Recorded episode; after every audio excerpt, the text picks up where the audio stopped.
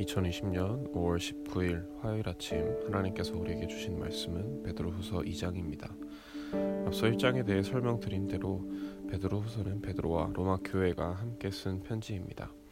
로마 교회 성도들과 베드로가 소아시아에서 이단으로 인해 고난받는 성도들을 생각하는 마음이 담겨 있습니다. 우리 먼저 1장을 제가 대략 정리해 드리겠습니다. 예수님께서는 우리의 죄를 대신해서 죽으셔서 우리가 경건한 삶을 살 수 있게 되었습니다. 그리고 하나님은 우리에게 약속을 주셨습니다. 우리가 예수님을 믿고 죄를 고백하면 우리가 구원받을 수 있고 죄와 절망의 상태에서 빠져나올 수 있음을 약속하셨습니다. 그리고 십자가에서 죽으시고 부활하셔서 승천하셨던 예수님이 언젠가 다시 돌아오실 것이라는 약속도 하셨습니다.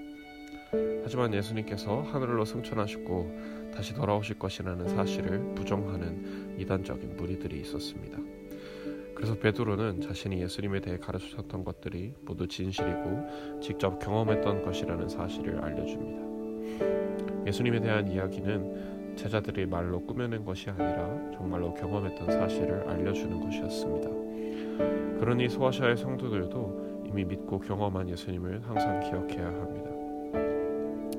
1장의 내용에 이어서 2장에서는 본격적으로 이단에 대해서 비판하고 있습니다.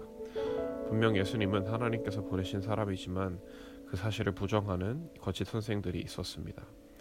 그들은 우리를 위해서 죽으시고 부활하신 예수님을 부정했습니다. 또한 호색하는 것을 따랐다고 했는데요. 호색한다는 것은 성적인 죄를 저지르는 것을 의미합니다. 그리고 3절을 보게 되면 거짓 선생들은 하나님의 심판은 없을 것이고 멸망하지도 않을 것이라고 가르쳤다는 사실을 알 수 있습니다. 그래서 4절부터는 베드로가 하나님께서 옛날부터 죄를 짓던 자들을 반드시 심판하셨다는 사실을 다시 알려주고 있습니다. 타락했던 천사들, 노아를 무시하며 죄를 짓던 사람들, 소돔과 고모라의 악한 자들은 모두 하나님 앞에서 죄를 지었습니다. 하나님이 살아계시다는 사실도 알았, 알았지만 무시하면서 죄를 지었습니다.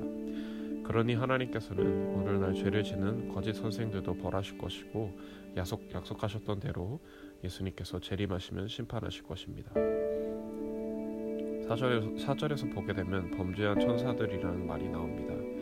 이 범죄한 천사들이라는 말은 창세기 6장에서 나왔던 에녹과 그 용사들이라는 사람들을 지칭, 합니다 초대교회와 유대인들에게는 에녹서라는 문헌이 유행했습니다.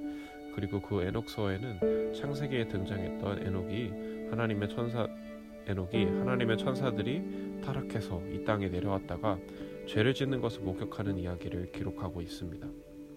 오늘날 우리의 성경 속에는 그 이야기가 없지만 1세기 당시에 교회를 다니던 사람들은 그 에녹서를 아주 좋아했습니다. 4절에서 베드로가 이야기하는 범죄한 천사들도 바로 에녹서에서 등장했던 타락한 천사들을 의미합니다.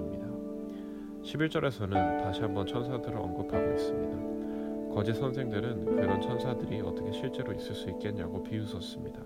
그리고 교회에서 이야기하는 영적인 것들, 천사들이나 악마, 악마나 이런 것들에 대해서도 비웃었습니다. 13절에서는 이 사람들이 낮에 즐기고 노는 것을 기쁘게 여기는 사람들이라는 말이 기록되어 있습니다. 이 말은 로마 사람들의 인식에서 비롯된 것입니다.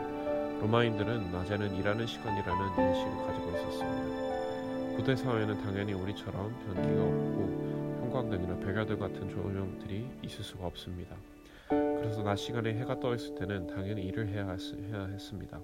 그리고 먹고 마시고 파티를 즐기는 것은 밤에나 해야 되는 것이었습니다. 그런데 거짓 선생들은 낮에도 일을 하는 것이 아니라 그냥 마음대로 즐기고 있었습니다. 음란한 성적인 범죄를 낮과 밤을 가리지 않고 저질렀습니다. 그러면서 같이 교회를 다니는 사람들을 유혹해서 잘못된 길로 빠뜨리고 있었던 것입니다. 그러니 이 거짓 선생들은 사실 예수님을 믿지 않는 로마 사람들이 보기에도 잘못된 행동을 하고 있었다는 것입니다.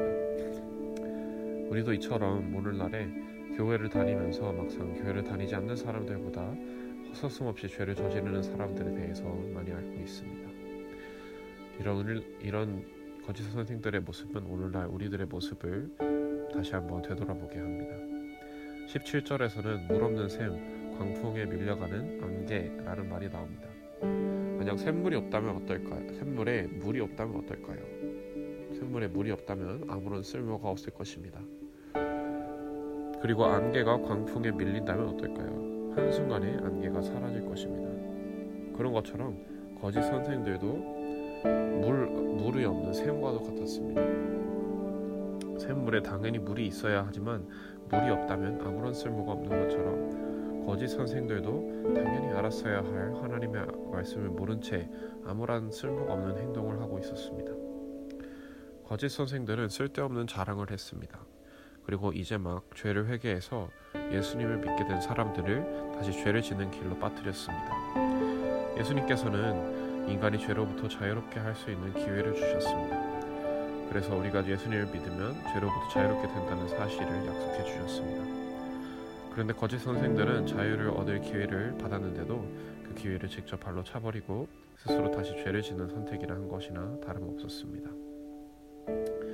그래서 20절과 21절에서는 다음과 같이 베드로가 말합니다. 제가 읽도록 하겠습니다. 베드로 후서 2장 20절부터 21절. 만일 그들이 우리 죄 대신 우리 주 대신 구주 예수 그리스도를 알므로 세상의 더러움을 피한 후에 다시 그 중에 얽매이고 지면 그 나중 형편이 처음보다 더 심하리니 그 의의 도를 안 후에 받은 거룩한 명령을 저버리는 것보다 알지 못하는 것이 도리어 그들에게 나으니라. 이 말은 참으로 끔찍하지 않을 섬뜩하지 않을 수 없습니다. 모든 인간은 처음에 태어나서 죄를 짓게 됩니다. 하지만 예수님을 통해서 구원을 받으면 죄를 버리고 다시 새로운 경건한 삶을 살게 됩니다. 하지만 예수님을 믿은 이후에 다시 죄에 얽매이고 죄를 다시 짓게 된다면 어떻게 될까요? 20절에서 얘기하는 것처럼 나중 형편이 처음보다 더 심할 것입니다. 예수님을 알게 된 이후에 죄를 죄 짓게 이후에 짓게 되는 죄들은 더 큰 책임이 따를 수 있다는 말입니다. 우리는 예수를 통해서 종종 심각한 죄를 저지르는 목사님들에 대해서 소식을 접하게 됩니다. 교회에서 헌금을 횡령하는 사람, 성도와 성적인 죄를 저지르는 사람, 자신의 성도들을 정신적으로 학대하는 사람, 폭력을 저지르는 사람 등등 상상도 못할 죄를 서슴없이 저지르는 목사들이 있습니다. 주일에는 성경 말씀을 가지고 설교하면서 막상 자신도 그런 죄를, 죄를 저지르고 삽니다. 만약 내가 믿고 따르던 목회자가 죄를 짓는다면 어떻게 될까요?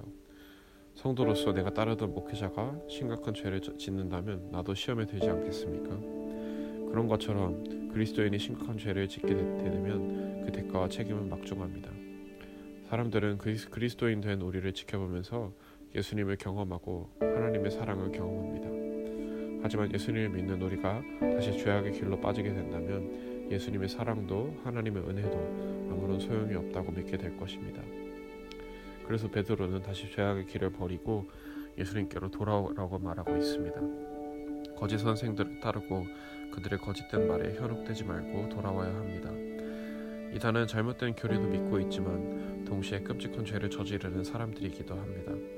또 겉으로 보기에는 이단이 아니지만, 아니지만 교회를 다니면서도 끔찍한 죄를 저지르는 사람들도 있습니다.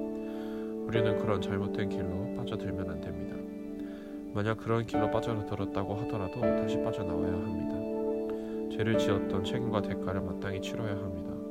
그리고 죄, 죄에 대한 책임과 대가를 치렀다면 다시 예수님 앞에서 나의 죄를 용서해 달라고 고백하시기 바랍니다. 죄를 짓게 되면 사람은 명백히 그 책임을 져야 합니다. 그리스도인도 그리스도인도 그 죄의 책임을 질 수밖에 없습니다. 하지만 우리가 우리의 죄를 진심으로 고백 회개한다면 하나님께서는 우리에게 다시 기회를 주십니다. 그러니 사랑하는 여러분, 우리는 그리스도인입니다. 그리스도인은 예수님께서 죄를 용서해 주신 것을 믿고 더 이상 죄를 짓는 인생이 아니라 예수님과 같은 삶을 살겠다고 고백하는 사람들입니다. 그러니 우리는 예수님을 의지해야 합니다. 예수님을 믿게 된 후에 죄를 지었더라도 그 책임을 지고 다시 회개하시기 바랍니다. 진정한 회개는 진정한 고난과 절망 속에서 나오는 것입니다. 그러니 마음을 다하여 회개하고 다시 예수님을 사랑해서 경건을 사, 경건한 삶을 사는 여러분들이 되실 수 있기를 주님의 이름으로 축복합니다.